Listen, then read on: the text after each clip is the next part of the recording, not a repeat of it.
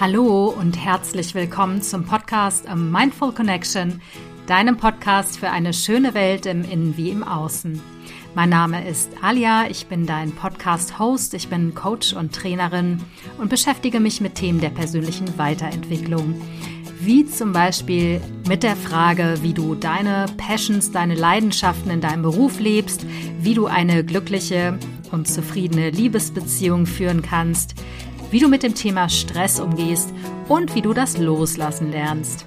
Wenn du mehr Informationen dazu haben willst, dann besuche mich gerne auf meiner Website unter der Seite www.mindfulconnection.de, alles zusammengeschrieben. Ich freue mich sehr darauf, wenn du eine kostenlose Probesession bei mir buchen magst und ein Coaching mit mir buchst oder mich zu einem meiner zahlreichen Workshops begleitest. Letzte Woche habe ich mit dir über das wahre Wesen der Liebe gesprochen, was natürlich sehr hoch gehangen ist.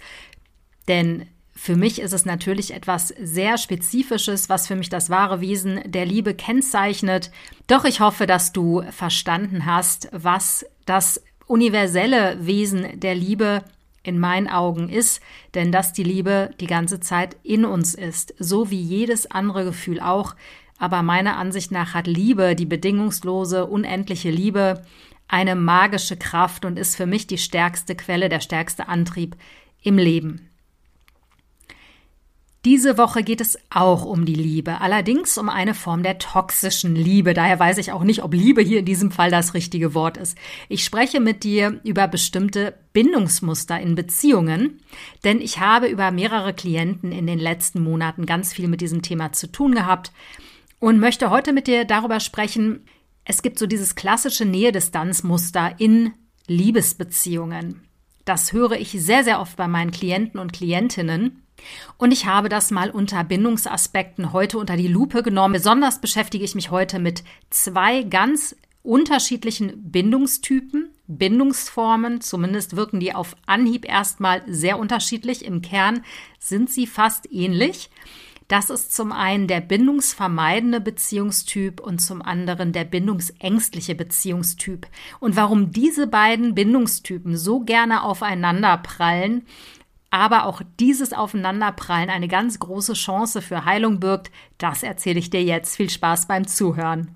Bei vielen meiner Klienten oder Klientinnen ist es so, dass ich ganz oft höre, ich habe mich verliebt in diesen tollen Mann, aber nach einigen Monaten zieht er sich zurück. Und was ich dann mache als Frau, ich ähm, fange an, diesem Menschen hinterherzulaufen, zu klammern, ihn mit Liebe zu überschütten, ihm Nachrichten hinterherzuschicken. Und von vielen männlichen Klienten höre ich oft, da ist diese tolle Frau, ich bin wahnsinnig verliebt in sie, aber ich fühle mich irgendwie von ihr und ihrer Energie unterdrückt, eingeengt und gehe jetzt auf Abstand, weil mir das einfach alles zu viel ist. Häufig ist es so, dass sich an dieser Stelle zwei unterschiedliche Bindungstypen treffen.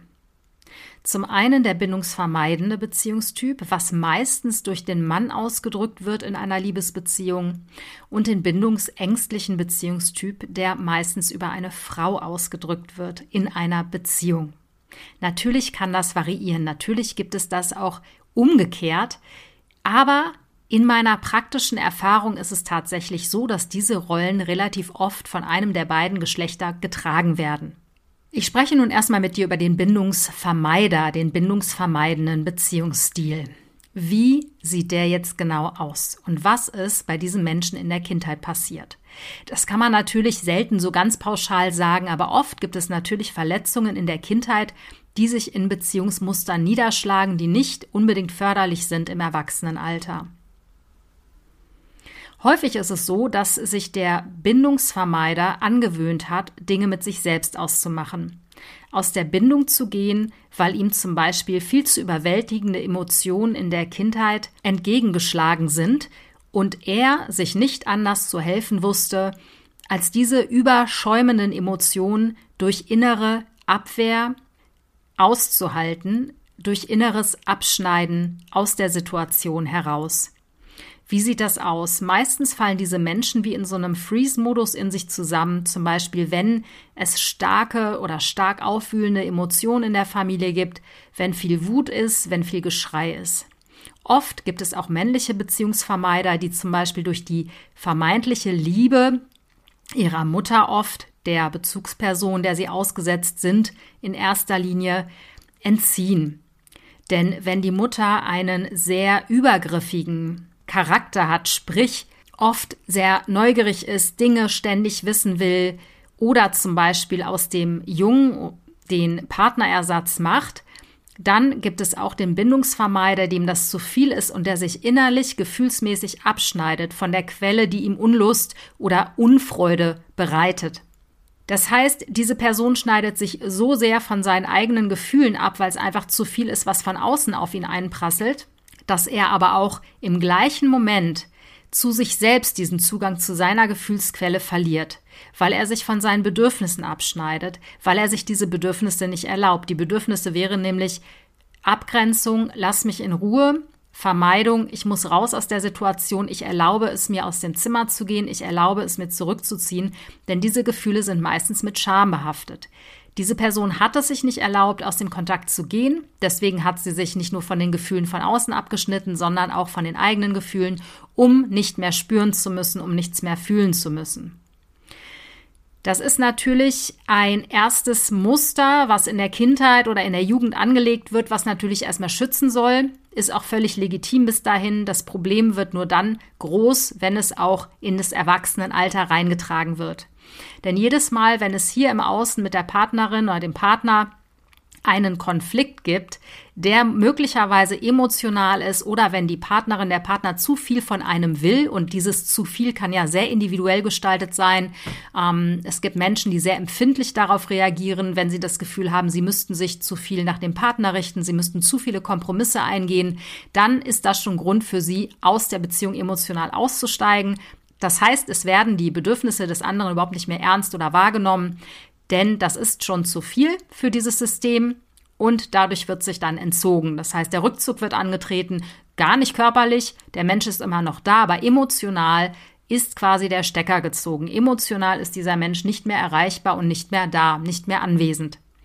Und meistens ist es jetzt so, und jetzt komme ich zum bindungsängstlichen Beziehungstypen, dass genau diese bindungsängstlichen Beziehungstypen, die stark nach Bindung suchen, die stark nach Verbindung suchen ins Außen, dass diese Menschen oft jemanden an sich heranlassen, sich in jemanden verlieben, der eben genau diesen emotionalen Rückzug antritt. Natürlich hat es auch da wieder zu tun mit bestimmten Kindheitserfahrungen, Kindheitsmustern, die schon in der frühen Kindheit angelegt wurden. Denn meistens haben diese Menschen, die diesen bindungsängstlichen Charakter haben, bindungsängstlichen Beziehungsstil, Bindungsstil haben, die hatten oft Eltern, die emotional nicht anwesend waren.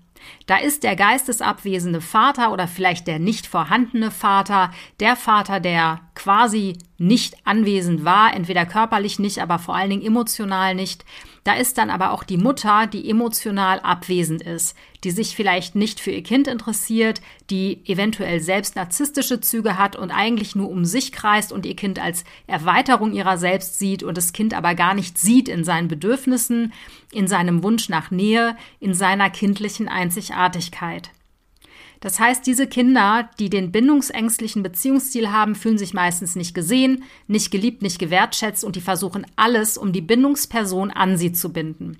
Das kann durch überangepasstes Verhalten passieren. Das heißt, ich unterdrücke meine Bedürfnisse. Das heißt, ich gehe auch hier selber weg von meinen Bedürfnissen und von meinen Gefühlen, die nicht erfüllt werden.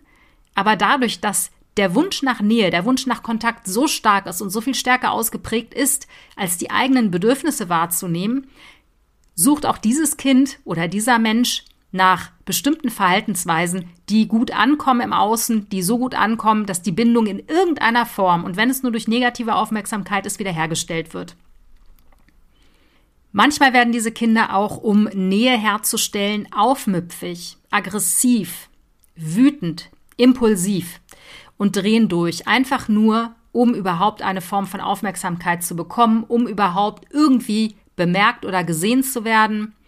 Und auch das ist natürlich ein extrem ungesundes Bindungsmuster. Was passiert nun mit den Menschen, wenn sie erwachsen sind? Nun, wenn sie erwachsen sind, gehen sie genauso in Beziehungen mit diesem ungeheilten Anteil, mit dieser ungeheilten Wunde in sich. Die Wunde, die da heißt, ich tue alles, sogar mich selber verleugnen, nur um die Bindung ins Außen herzustellen. Ich verleugne mich, ich verleugne meine Bedürfnisse, ich verleugne meine Persönlichkeit und vor allen Dingen, ich verleugne meine Gefühle. Das heißt, auch hier, wie beim Bindungsvermeider, da ist sie wieder meine Katze, die hier rumkräht. Das heißt, wie auch hier beim Bindungsvermeider, fehlt der Kontakt in die eigene Erlebnis- und Gefühlswelt. Denn wenn ich mich nur nach außen orientiere und mich nur aufs Außen konzentriere, um diese Bindung, diese sichere Bindung zu haben, diese vermeintlich sichere Bindung, dann verliere ich aber die Bindung, die wichtigste Bindung, nämlich das ist die zu mir selber. Und wie ich mit meinen Klientinnen, mit meinen Klienten jetzt oft arbeite, hat erstmal damit zu tun, diese Verbindung, egal ob es ein Bindungsvermeider oder ein bindungsängstlicher Mensch ist, diese Verbindung zu sich selber wiederherzustellen. Und das erreiche ich in erster Linie besonders intensiv, indem ich die Menschen anleite, wieder zu fühlen indem ich die Menschen dazu anleite, sich mit ihren Gefühlen zu verbinden, denn hier steckt riesiges Potenzial. Denn wenn du lernst, alles zu fühlen, den ganzen Schmerz, den du in deiner Kindheit mit diesen ganzen Wunden nicht ertragen konntest, weil du klein warst und wirklich abhängig warst von deinen Bindungspersonen und natürlich Strategien entwickeln musstest, um Bindung herzustellen oder um dich aus einer Bindung zu befreien, um dich selbst irgendwie emotional in Sicherheit zu bringen, dann ist es elementar wichtig, all die Gefühle, die damit verbunden sind, zu sich nach Hause zu holen, sie zu fühlen, sie wahrzunehmen, anzuerkennen und die Gefühle bleiben nicht lange. Ich habe dafür eine wundervolle Meditation, die ich jeden Tag mittlerweile mache, um immer wieder mit diesen Gefühlen in Verbindung zu kommen. Und ich merke auch mittlerweile, ich habe gar keine Angst mehr, diese Gefühle zu fühlen, denn auch ich habe so einen leicht bindungsängstlichen Anstrich, weil ich auch es eher in Kauf genommen habe, oft in Beziehungen vor mir wegzurennen, emotional mich selbst im Stich zu lassen, als den anderen zu verlieren und mittlerweile merke ich, dass diese Angst, diese Verlustangst immer schwächer wird, aber es liegt daran, dass ich eine gute Verbindung mittlerweile zu mir und meinem Innenleben habe, dass ich meinen inneren Frieden über alles stelle, mich mit meinem inneren Frieden verbinde und ein totales Commitment damit eingenommen habe, mich mit mir selber zu verbinden. Das ist für mich die wichtigste Beziehung, die wichtigste Beziehungsqualität, die ich in meinem Leben haben will. Und insofern spiegelt sich das bei mir auch ganz stark im Außen wieder. Denn ich lerne in den letzten Monaten immer mehr gesunde, emotional gesunde Menschen kennen, die offen sind für eine verbindende Begegnung. Und das ist einfach ja etwas, was zeigt, wie geheilt man dann schon innerlich auch ist. Und das ist wunderbar. Was ich dir ans Herz legen möchte, verbinde dich mit dir und deinen Gefühlen. Ich werde nächste Woche eine Meditation vorbereiten, die ich auch auf meinen Workshops halte, die ist sehr, sehr kraftvoll, die bringt dich immer wieder ins Fühlen zurück und ich freue mich, wenn dir diese Meditation weiterhilft. Sie ist mein Goodie, mein Neujahrsgeschenk an dich, auch wenn das neue Jahr schon etwas älter ist. Aber du kannst sie jederzeit hören und dich immer wieder mit deinen Gefühlen verbinden und die ist sehr, sehr, sehr powerful. Ich hoffe, der kleine Ausflug zum Thema Bindungstypen. Es gibt natürlich noch ein paar andere. Ich habe mich jetzt auf die zwei, ich sag mal, doch geläufigsten Modelle konzentriert. Ich hoffe, dieser Podcast hat dir weitergeholfen. Ich hoffe, du hast verstanden, wie vielleicht deine eigenen Bindungsmuster funktionieren und warum sie dir immer wieder einen Strich durch die Rechnung machen können. In diesem Sinne, fühl dich ganz lieb gedrückt. Alles Liebe und bis nächste Woche. Deine Alia.